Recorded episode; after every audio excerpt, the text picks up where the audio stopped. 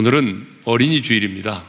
그래서 아, 내 자녀를 사랑하라고 하는 그 제목으로 말씀을 나누겠습니다. 사실 자녀를 사랑하지 않는 부모는 없습니다. 모든 부모는 자녀를 사랑합니다. 자식이 내 유전자를 가졌기 때문이 아니라 부모는 본능적으로 자녀를 사랑하게 되어 있습니다. 그런데 오늘 우리가 읽은 본문을 보게 되면 자녀를 사랑하라는 말이 나오지 않습니다. 아니, 사랑이라고 하는 단어도 나오지 않습니다. 그런데 오늘 말씀의 제목이 뭐라고요? 내 자녀를 사랑하라입니다. 왜냐하면 오늘 본문의 내용이 자녀 사랑에 대하여 가르쳐 주고 있기 때문입니다. 물론 성경은 부모를 공경하고 사랑하고 순종하라고 하는 말씀이 훨씬 더 많이 기록되어 있지만 부모 역시 자녀를 사랑해야 한다라고 가르치고 있습니다. 디도서 2장 4절의 말씀을 읽겠습니다. 다 같이요. 그들로 젊은 여자들을 교훈하되 그 남편과 자녀를 사랑하며 네. 그러므로 부모가 자녀를 사랑하는 것은 어, 의무이기 전에 너무나 당연한 것이다라고 하는 것입니다. 그런데 우리들 주변을 보게 되면 자녀를 사랑하되 비뚤어진 자식 사랑을 하고 있는 부모들이 너무나 많이 있습니다. 열심히 자식을 사랑하고 있는데 잘못된 사랑으로 자식을 사랑하고 있는 부모들이 의외로 많습니다. 자, 예를 들면 어떤 대학 교수는요, 자식을 좋은 대학에 보내고자 미성년자인 자식을 논문의 공저자로 등재하기도 하였습니다. 어떤 부모는 자녀를 좋은 대학에 보내고자 시험지를 유출하여 시험을 치르게 하므로 내신 성적 1등급을 받게 했습니다. 또 어떤 부모는 자녀의 대학 진학과 스펙을 위해서 가짜 인턴 증명서를 만들어 제출하기도 하고 시험을 대신하여 치르기도 하였습니다. 또 어떤 부모는 자녀에게 술, 담배를 하지 말라고 강요하면서도 자식에게 끊임없이 술, 담배를 사올 것을 요구합니다.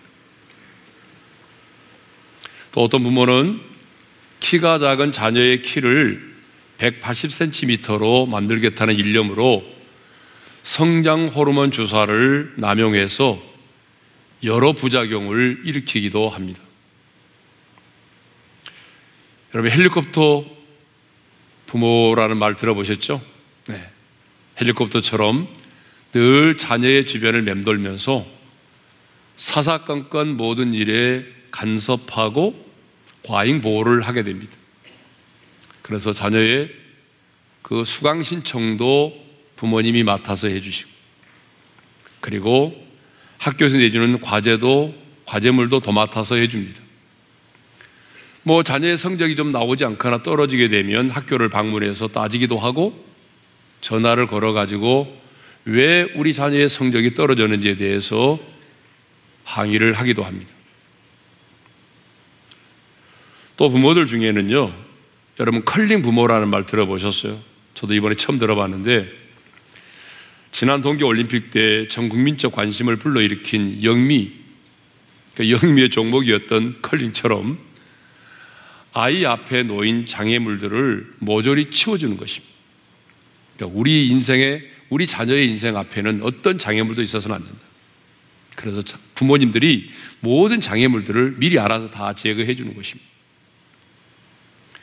그런데 이렇게 비뚤어진 부모의 사랑을 받고 자란 자녀들은요, 사실 성인이 되어도 스스로 할 수 있는 것이 별로 없습니다.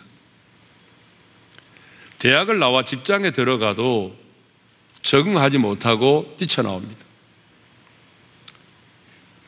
결혼을 해서 가정을 이루었어도 계속적으로 관계의 어려움을 겪습니다. 계속적으로 돌봄이 필요합니다. 공감 능력이 없습니다. 이것이 바로 비뚤어진 자식 사랑이 만들어낸 결과라는 것입니다. 그러면 하나님의 사람인 우리는 자녀를 어떻게 사랑해야 할까요? 아니, 자녀를 사랑한다는 것은 구체적으로 무엇을 말할까요? 오늘 보면은 우리에게 자녀를 이렇게 사랑해야 된다라고 가르쳐 주고 있습니다. 자, 자녀를 사랑하는 것은 소극적인 의미에서 먼저 내 자녀를 노엽게 하지 않는 것입니다. 자, 본문 4절 상반절의 말씀을 우리 다 같이 읽겠습니다. 다 같이요. 또 아비들아 너희 자녀를 노엽게 하지 말고 이 노엽게 하지 말라는 말은 화나게 하거나 격분시키지 말라는 말입니다. 물론 우리가 자녀를 키우다 보게 되면 책망도 필요하고 징계도 필요합니다. 그렇지만 이 책망과 징계 역시 부모와 자식 간에 아주 충분한 관계가 있을 때에만 행해져야 한다는 것입니다. 그러니까 부모와 자식 간에, 자식 간에 충분한 사랑의 관계가 형성이 되었을 때에 그때에 내가 책망도 하고 징계도 행해야 자녀가 그 책망을 듣고도 노여움을 갖지 않게 되고 그리고 부모가 의도하는 열매를 결과물을 얻게 되는 것입니다. 자, 그러면 왜 우리는 우리의 자녀를 노엽게 해서는 안 될까요? 자녀를 노엽게 하지 말아야 될 첫 번째 이유는요, 자녀가 내 소유가 아니기 때문에 그렇습니다. 자녀는 여러분 내 것이 아닙니다. 하나님께서 내 가정에 맡기신 선물입니다. 그래서 시편 127편 3절에 하나님의 말씀은 이렇게 우리에게 선포합니다. 함께 읽겠습니다. 다 같이요. 보라 자식들은 여호와의 기업이요 태의 열매는 그의 상급이로다. 여기 기업이다라고 하는 말은 유산이라는 말인데 좀 더 쉽게 풀어 설명하면 선물이다라고 하는 것입니다. 내 자식은 내가 낳았기 때문에 내가 원하는 방식대로 키울 수 있는 존재가 아니라 하나님이 우리 가정에 맡기신 선물이라는 것입니다. 그런데 우리는요, 내 새끼, 내 소유, 내 자식이라는 그런 소유 의식이 깔려 있습니다. 그래서 내 새끼, 내 자식. 그러면 반대로 그런 분들에게 묻겠습니다. 그러면 지금 당신은 부모의 소유물입니까? 이렇게 물으면 자신이 부모의 소유라고 말하는 분은 거의 없습니다.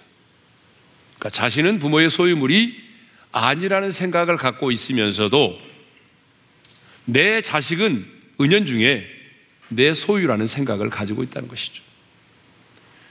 나는 부모의 소유물이 아니다라고 생각하면서 내 자녀는 내가 낳았기 때문에 내 소유라는 생각을 가지고 있다는 거죠.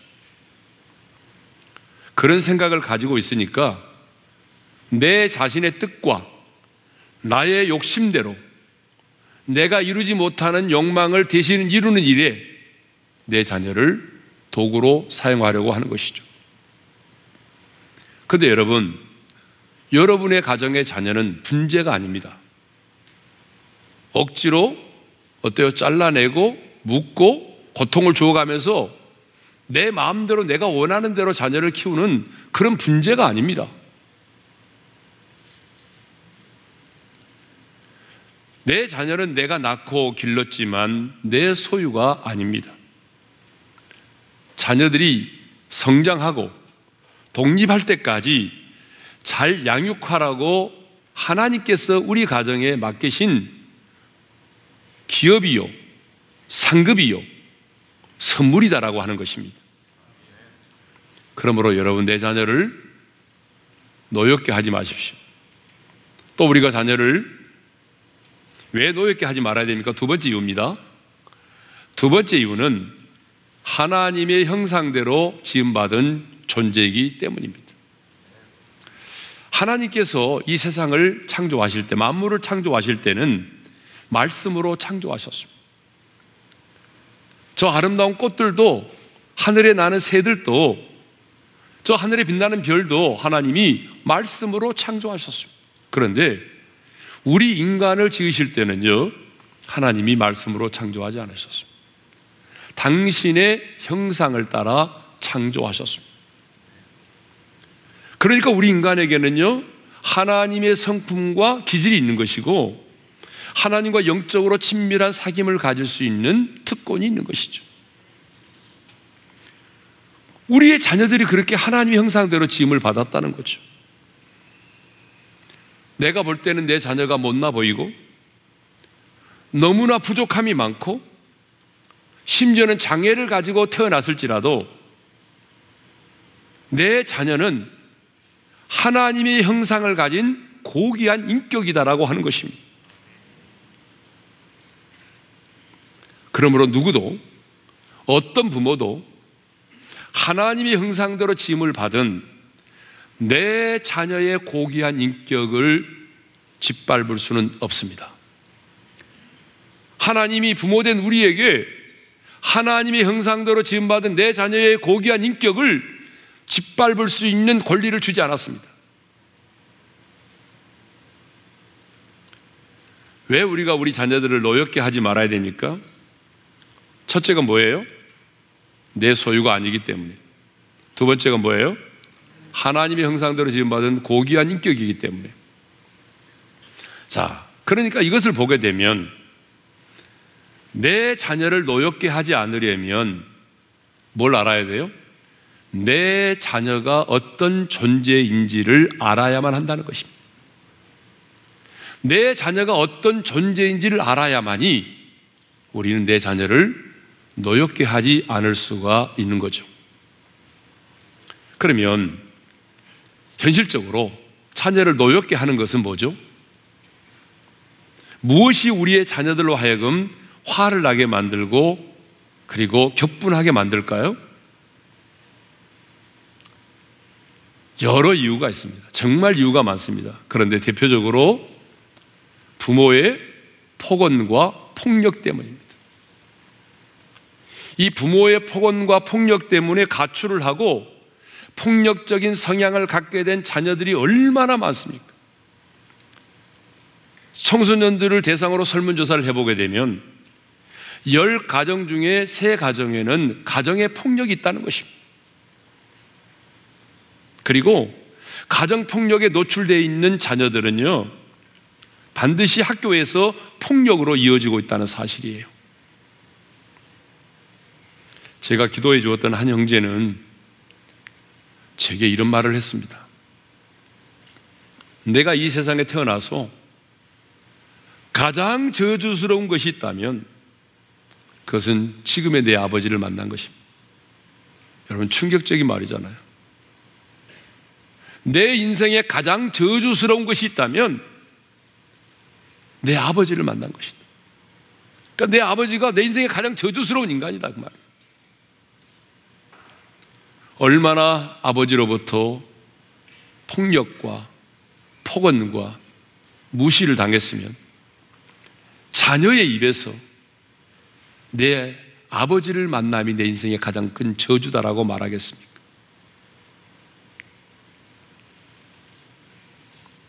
또 부모의 무관심과 차별이 우리 자녀들을 노엽게 할 때가 많습니다. 어떤 부모는 너무 자녀에게 집착을 해서 문제가 되기도 하지만 또 어떤 부모는 자녀에 대해서 너무 무관심하게 거의 방치하다시피 무관심해서 자녀를 노엽게 할 때가 있어요. 우리가 뉴스를 보고 충격을 받았지만 부모가 게임에 빠져서 아이를 돌보지 않으므로 첫돌을 앞두고 있던 그 아이가 굶어 죽었어요. 다섯 살 난 아들과 세 살 난 딸은 발육 상태가 좋지 않아서 아동보호 전문기관에 맡겨졌습니다. 이 엄마 아빠는 얘들을 방치해 놓고 하루 뭐 12시간씩 PC방에 가서 게임을 했다고 하잖아요.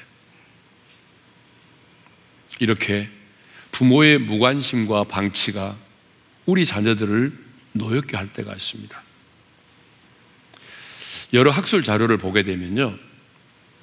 아이들이 컴퓨터에 빠지는 여러 가지 이유가 있는데 가장 큰 이유가 뭔지 아세요? 부모의 무관심입니다.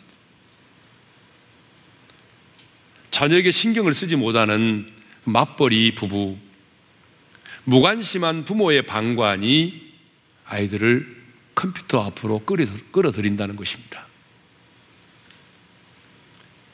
또 가정에서의 차별이 얼마나 자녀를 화나게 만들고 깊은 상처를 갖게 하는지 모릅니다. 부모가 자녀들을 가정에서 차별하고 양육하면 자녀들의 마음 속에 상한 마음이 생기기 시작합니다.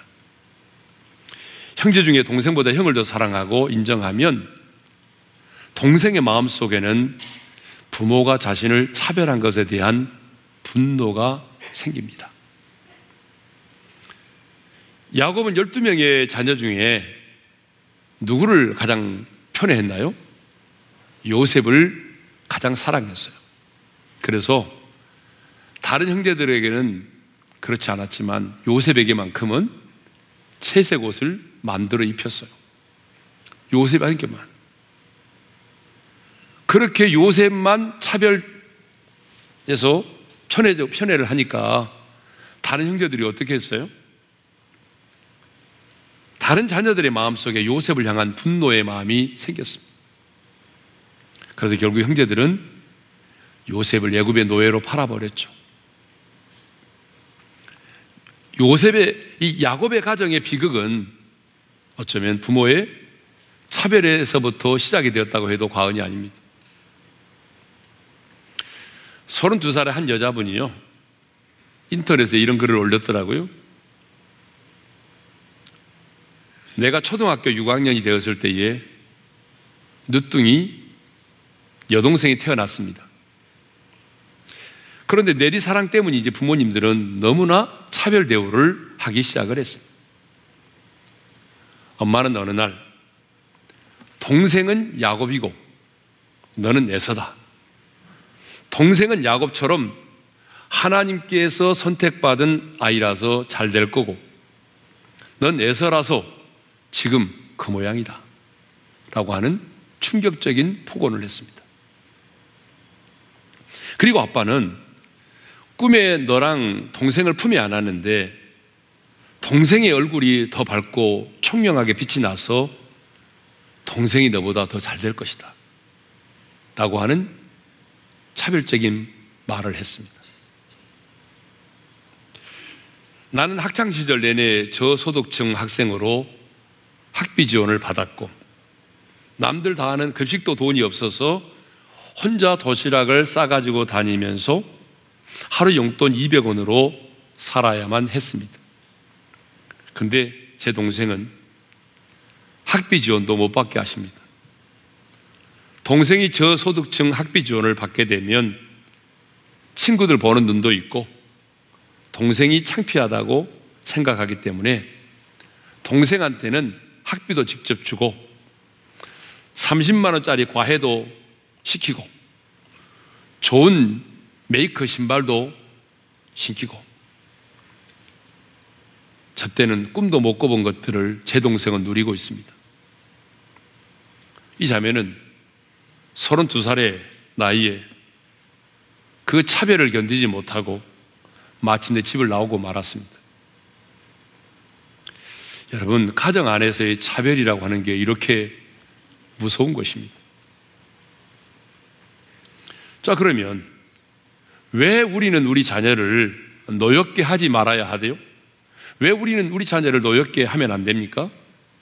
사도 바울은 골로새서 3장 21절에서 분명하게 이렇게 말하고 있습니다. 함께 읽겠습니다. 다 같이요. 아비들아, 너희 자녀를 노엽게 하지 말지니 낙심할까 함이라. 왜 사도 바울은 우리의 자녀들을 노엽게 하지 말아야 한다고 말합니까? 자녀들이 낙심할까 두렵다는 거예요. 자녀들이 낙심할까 두렵기 때문에 노엽게 하지 말라는 거예요. 여기 낙심하다라고 하는 말에 의미가 있습니다. 이 언어의 의미가 뭐냐 그러면 절망하다, 열정이 사라지다는 것입니다. 여러분, 부모의 역할이 뭡니까?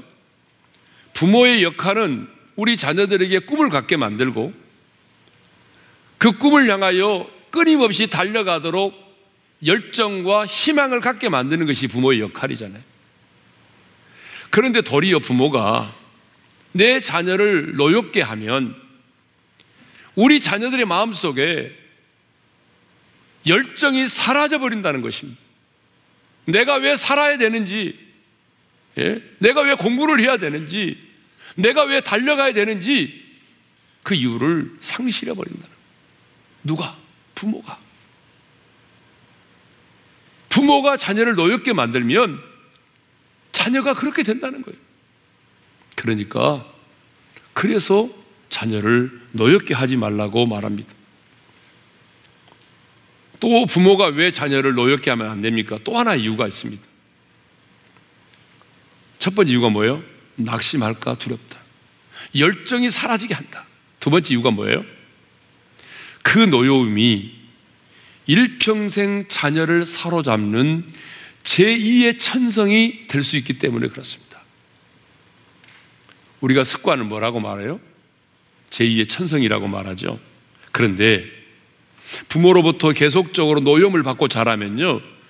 그 노여움이 겉으로 드러나지 않는 아이의 마음 속에 쌓여가지고 습관처럼 제2의 천성이 된다는 거예요. 그렇게 되면요. 어떻게 될까요? 인격이 파괴되고 영적으로는 하나님과 멀어지게 되고 심지어는요. 하나님을 대적하는 자녀가 될 수도 있는 것입니다. 뉴욕 대학교의 심리학 교수 펄 비치 박사가 무신론의 심리학이라고 하는 책을 썼습니다. 이 책의 온 제목은 Pace of the Fatherless입니다. 번역하면 아버지를 상실한 사람들의 믿음이라는 그런 내용입니다. 그는 역사상 유명했던 무신론자들의 생애, 그러니까 뭐 니체라든지 버틀란트 러셀이라든지 사르트르라든지 쇼펜허와 같은 역사적으로 유명한 무신론자들의 생애와 믿음의 발자취를 남긴 사람들의 생애를 비교해서 비교 연구해서 이런 책을 냈습니다. 그런데 이런 역사적인 무신론자들과 믿음의 발자취를 남긴 사람들을 비교 연구해 보다 보니까 주목할 만한 현상을 발견하게 됐습니다. 그게 뭐냐면 역사상 완고한 무신론자들은요, 대개 어린 나이에 아버지를 잃었거나 또 폭력적인 아버지 밑에서 성장했다는 특징을 갖고 있었던 것입니다. 아버지로부터 폭력을 받고 예? 아버지의 사랑을 받지 못하고 자라니까 결국은 뭐예요? 하나님의 존재를 부정하는 완고한 무신론자가 되었다는 것입니다. 그리고 아버지와 좋은 관계를 맺었던 사람들은 대부분 신앙생활에도 하나님과의 좋은 관계를 맺고 살았다는 거죠. 네. 실제로 이제 주변에서 만나보게 되면요. 예수 믿고 거듭났을 때 제일로 힘든 게 뭐냐 그러면 이렇게 말하는 분들이 있어요. 나는 예수 믿고 난 이후에 가장 힘들었던 게 하나님을 아빠, 아버지라고 부르는 것이었다라고 말하는 사람들이 많습니다. 아버지로부터 받았던 그 엄청난 상처 때문에 아버지라는 이름을 부르고 싶지도 않은데 예수 믿고 보니까 뭐예요? 하나님이 나의 아버지라는 거예요. 근데 그 말이 안 나온다는 거예요. 예? 다른 말은 나오는데 하나님이 나의 아빠사, 하나님이 나의 아버지다 이 말이 안 나온다는 거예요. 여러분 그래서요. 가정에서 자녀들이 어때요? 아버지의 사랑을 듬뿍 받으면 하나님과의 관계가 굉장히 좋습니다. 예. 자, 지금까지는 우리가 자녀를 사랑하되 소극적으로 자녀를 사랑하는 게 뭐냐? 내 자녀를 노엽게 하지 않는 것이다. 라고 하는 말씀을 나눴습니다. 이제 두 번째로, 그러면 적극적으로 부모인 우리가 자녀를 사랑하는 게 뭐죠? 오늘 본문은 이렇게 말합니다. 4절 하반절이죠. 다 같이 읽겠습니다. 시작. 오직 주의 교훈과 훈계로 양육하라. 주의 교훈과 훈계로 양육하라는 거예요. 예? 이게 자녀를 사랑하는 거라. 자녀를 사랑한다는 것은 말이 아니에요. 주의 교훈과 훈계로 양육하는 것이 적극적으로 내가 내 자녀를 사랑하는 것이라는 거예요. 여기 양육하다는 말이 있죠. 이 말의 뜻이 뭐냐 그러면 자라도록 돌보다 영양을 공급하다 그런 의미거든요. 그러니까 우리 자녀들이요. 어때요? 부모님을 통해서 모든 영역에서 안정적으로 균형 잡게 잘 성장할 수 있도록 그 역할을 하는 것이 뭐예요? 그게 부모의 역할이에요. 그게 양육이라는 거예요. 그러니까 아이에게 맞는 음식을 먹이고 그리고 아이에게 맞는 생활의 환경을 조성시켜주고 또 아이의 눈높이에 맞는 교육을 시키고 그래서 육체적으로 정서적으로 사회적으로 이 세상에 잘 적응하고 살아갈 적응하며 살아갈 수 있도록 해야 됩니다. 뿐만 아니라 영적으로도 하나님을 알게 하고 하나님에 관한 지식을 갖게 만들고 하나님의 사랑 안에서 잘 자라도록 해야 되는 이게 뭐예요? 이게 바로 양육이라는 거예요. 이게 좀 더 구체적으로 부모는 그러면 자녀를 어떻게 양육해야 됩니까?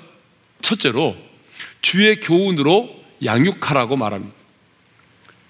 주의 교훈으로 양육하라고 하는 말은요, 모든 영역에서 잘 자랄 수 있도록 충분한 영양분을 공급해 주라는 거예요. 여기서 강조한 게 뭐예요? 모든 영역입니다. 지식적인 영역만이 아니고요. 사회적인 영역, 육체적인 영역, 공감의 능력, 영적인 영역, 이 모든 영역에서 우리 아이들이 균형 잡힌 성장을 잘 할 수 있도록 부모가 어때요? 주의 교훈으로 양육을 해야 된다는 것입니다. 그러니까 영양분을 공급해 주는 건데 영양분만 공급해 주는 것으로 끝나는 것이 아니라 하나님은 우리 자녀들이 부모를 통해서 사람답게 사는 것이 무엇인지를 배우기를 원합니다. 하나님은 학교에서가 아닙니다. 여러분, 교회도 아닙니다.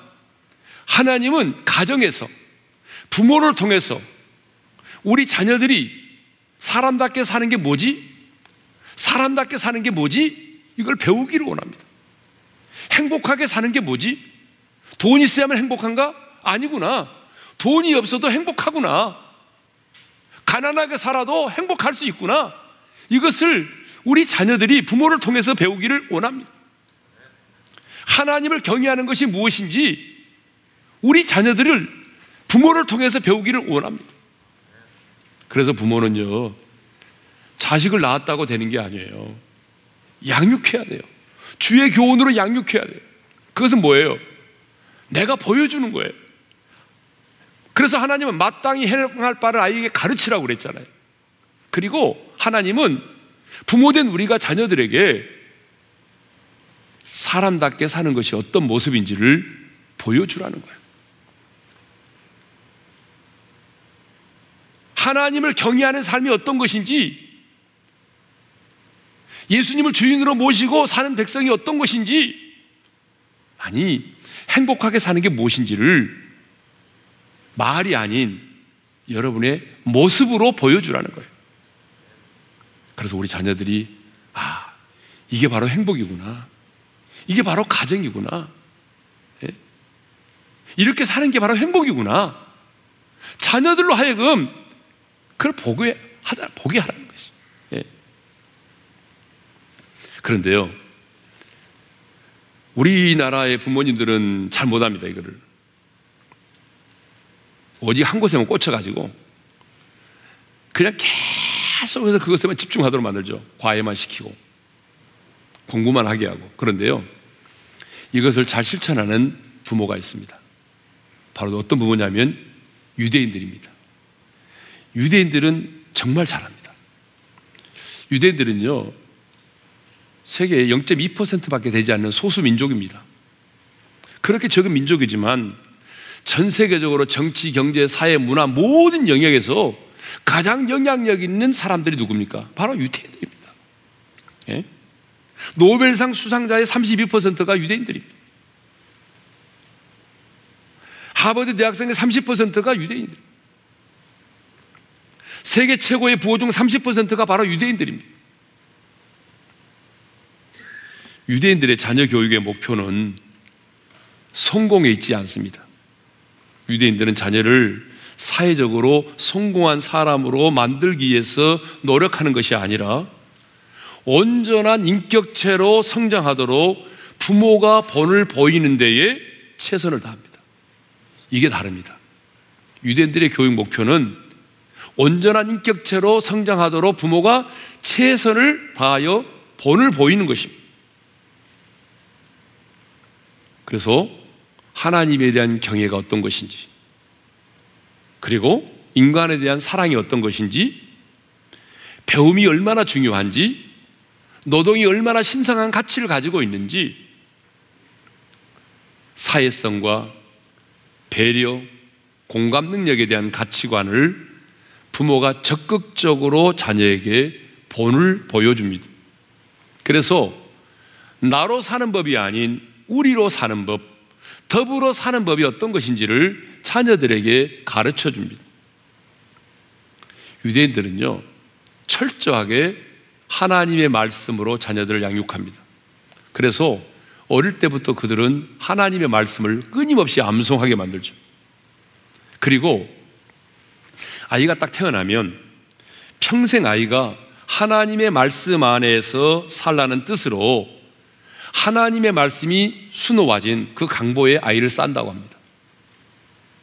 그리고 엄마는 아이들을 목욕을 시킬 때마다 이렇게 기도하면서 아이를 씻겨준다고 합니다. 어머니들은 잘 들어보세요. 아이의 얼굴을 씻겨주면서는 하나님, 이 아이의 얼굴이 하늘을 바라보며 하늘의 소망을 갖고 자라게 하소서. 이렇게 기도한답니다. 입안을 씻겨주면서는요, 이 아이의 입에서 나오는 모든 말이 축복의 말이 되게 하소서. 이 아이가 어리지만은 이해를 못하지만 그렇게 기도하면서 씻겨준다는 거죠. 손과 발을 닦아주면서는 이 아이의 손이 기도하는 손이 되게 하시고 이 아이의 손과 발을 통해서 온 민족이 먹고 살게 하소서. 머리를 감기면서는요, 이 아기의 머릿속에 지혜와 지식이 가득 차게 하소서. 가슴을 씻어주면서는 우리 아기 가슴에 나라와 민족을 사랑하는 마음을 주셔서 오디양 육대주를 품을 수 있는 가슴이 되게 해주셔서 이렇게 기도한다는 거죠. 배를 씻어주면서는요, 우리 아기의 오장육부를 건강하고 튼튼하게 자라게 해주소서 라고 기도합니다. 성기를 씻어주면서는 우리 아기가 자라나 이 거룩한 성기를 통해서 거룩한 백성을 만들게 하소서 결혼하는 날까지 순결을 지켜 하나님이 원하시는 가정을 이루고 축복의 자녀를 준비하게 하소서 그러면서 그 아이의 성기를 씻겨준다는 것입니다. 엉덩이를 씻어주면서는 교만하지 않고 겸손한 자리에 앉게 하소서. 등을 씻어주면서는 부모를 의지하지 않고 안 보이는 하나님을 더 의지하게 하소서. 이렇게 엄마가 계속적으로 기도를 하면서 그 아이를 씻겨준다는 거죠. 근데 여러분, 어머니들 그렇게 씻겨준 적이 있습니까? 그렇게 씻어 아이들을 나는 그렇게 목욕을 시켰다 기도하면서 손 들어보세요. 한 보게. 한 분도 안 계시네. 네. 그리고 유대인들의 아빠는요, 매일 저녁 식사를 특별한 일이 없으면 아이와 함께 하면서 그 식탁의 자리에서 많은 이야기를 들려준다는 것입니다. 이건 아빠의 몫입니다. 식탁의 자리에서 아이와 함께 이야기를 나누고 그리고 잠자리에 들면은 베개 머리에서 15분 이상 성경책과 다른 책들을 읽어준다고 합니다. 그래서인지 유대인 아이들은 4살이 되었을 때에 다른 아이들에 비해서 언어 인지력이 거의 두 배 가까이 높다고 합니다. 그러니까 4살이 되었을 때에 보통 아이들은 800에서 900단어를 아는 데 비해서 유대인 아이들은 약 1500단어 이상을 인지하고 있다는 것입니다. 자, 두 번째로 주의 훈계로 양육하는 것입니다. 훈계는 뭐죠? 책망과 교육을 말합니다. 자, 부모된 우리는 자녀를 노엽게 하지 말아야 하지만 자녀들이 잘못된 길로 나아가면 방관만 하지 말고 어떻게 해야 됩니까? 책망할 수 있어야 된다는 거죠. 그래서 성경은요, 잠언 13장 24절에 이런 말씀이 있습니다. 우리 다 같이 읽겠습니다. 다 같이 시죠 매를 아끼는 자는 그의 자식을 미워함이라. 자식을 사랑하는 자는 근실이 징계하느니라. 거기 보게 되면 매를 아끼는 자는 자식을 미워한다라고 말하죠. 그러니까 정말 자식을 사랑하는 자는 자녀를 어때요? 징계한다는 거예요. 네. 그렇기 때문에 자녀가 귀하고 사랑스럽다는 이유로 그 자녀의 제대된 행, 행실을 묵과하고 징벌하지 않는 것은 그 자녀에게 있어서 죄에 대한 양심에 마비를 초래하게 해서 궁극적으로 그 인격이 파멸에 이르게 하는 것입니다. 여러분, 엘리 제사장의 가문이 왜 저주를 받았습니까? 여러분, 제사장의 가문이니까 얼마나 명문 가문입니까? 그죠? 구약시대에. 그런데 엘리 제사장의 가문이 저주를 받았습니다. 여러분, 왜 저주를 받았습니까? 왜 이가봇 하나님의 영광이 그 가문에서 떠났습니까? 성경은 분명히 이렇게 말하죠. 사무엘상 3장 13절의 말씀을 읽겠습니다. 다 같이요. 이는 그가 자기의 아들들이 저주를 자청하되 금하지 아니하였음이니라. 엘리제 사장의 두 아들이 하나님의 제사를 멸시하고 예배를 무시하고 간음의 죄를 지었음에도 불구하고 저주를 자청했지만 아버지가 금하지 않았다는 거예요. 그래서 엘리 제사장의 가문이 이가봇 하나님의 영광이 떠나는 저주를 받았던 것입니다. 그런데 여러분, 우리가 우리의 자녀들을 책망하고 징계할 때는 서두에도 말씀드렸습니다만은 정말 중요한 것이 있습니다. 그것이 뭐냐 그러면 자녀를 향한 충분한 사랑의 관계 속에서 그 징계와 책망이 이루어져야 한다는 것입니다. 그래야만이 내 자녀가 해초리의 아픔보다는 경건한 마음의 통증을 느낀다는 것입니다. 하나님도 우리를 징계하시잖아요. 여러분 신앙생활 하면서 하나님께로부터 징계를 한두 번 받아보셨죠?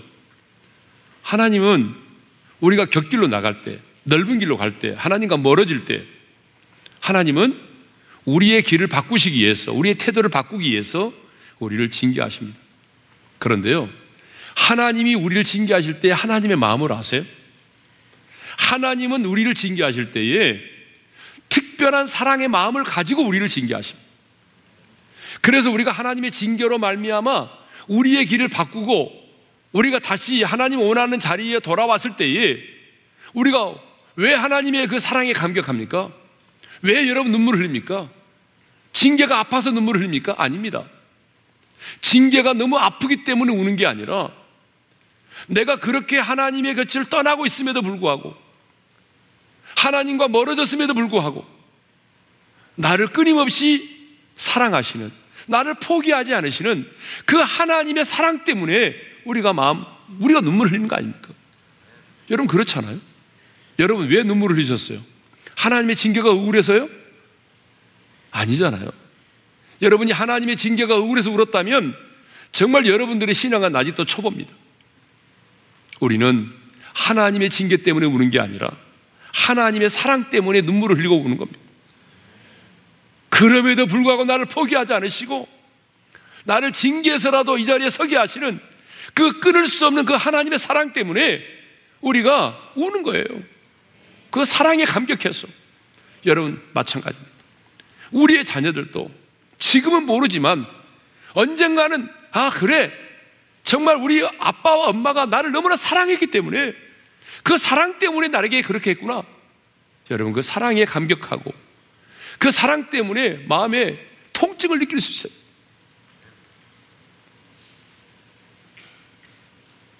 주의 교훈과 훈계로 자녀를 양육하려면 반드시 사랑이 필요합니다. 사랑이 동기가 되어야 됩니다.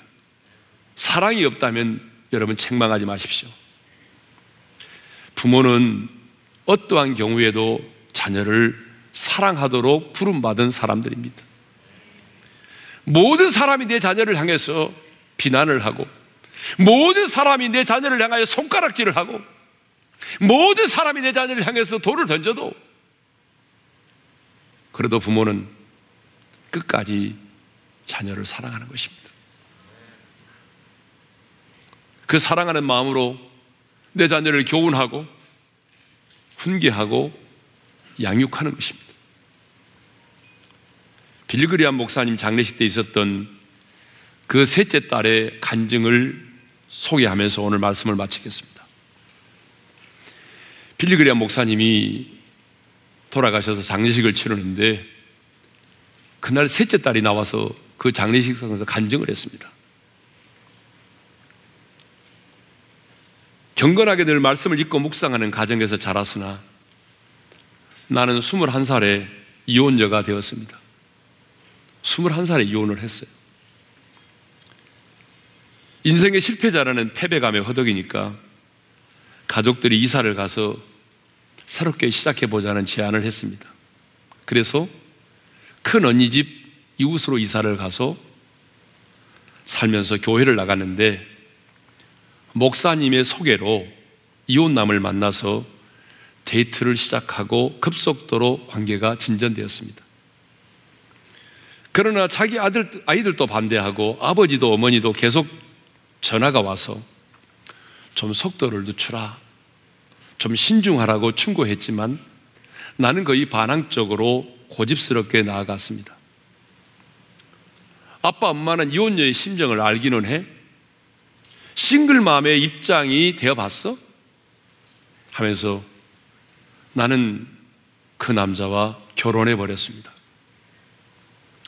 결혼한 지 20, 24시간 만에 자신이 큰 잘못을 저지른 것을 깨닫고 5일 만에 도망치다시피 집을 뛰쳐나왔습니다. 어쩔 수 없이 부모님 집으로 돌아갈 때에 좌절감과 두려움과 죄책감이 밀려오는데 말로는 표현할 수가 없었습니다. 우리가 반대했잖아. 좀 더 신중하라고 했잖아. 하는 책망이 계속 귓전에 들려왔습니다. 언덕에 있는 부모님 집을 올라가는데 집이 가까울수록 발걸음이 무거웠습니다. 그런데 그 위에서 아버지가 나를 기다리고 있다가 두 팔을 벌리며 나를 안아주었습니다. 그리고 오직 아버지가 내게 하신 말씀은 사랑하는 딸아, welcome home. Welcome home. 책망도 수치도 정죄도 없었습니다. 그녀는 마지막으로 눈물을 흘리면서 이렇게 말했습니다. 내 아버지 빌리그리암은 하나님이 아닙니다.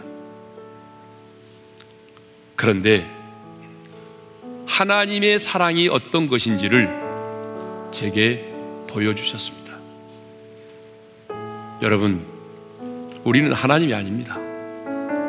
그러나 우리가 할 수 있는 것은 하나님의 사랑을 보여주는 것입니다.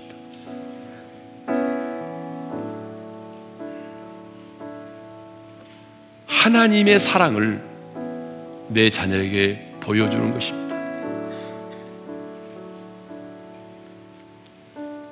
하나님께서 그 사랑의 눈으로 나를 바라보시고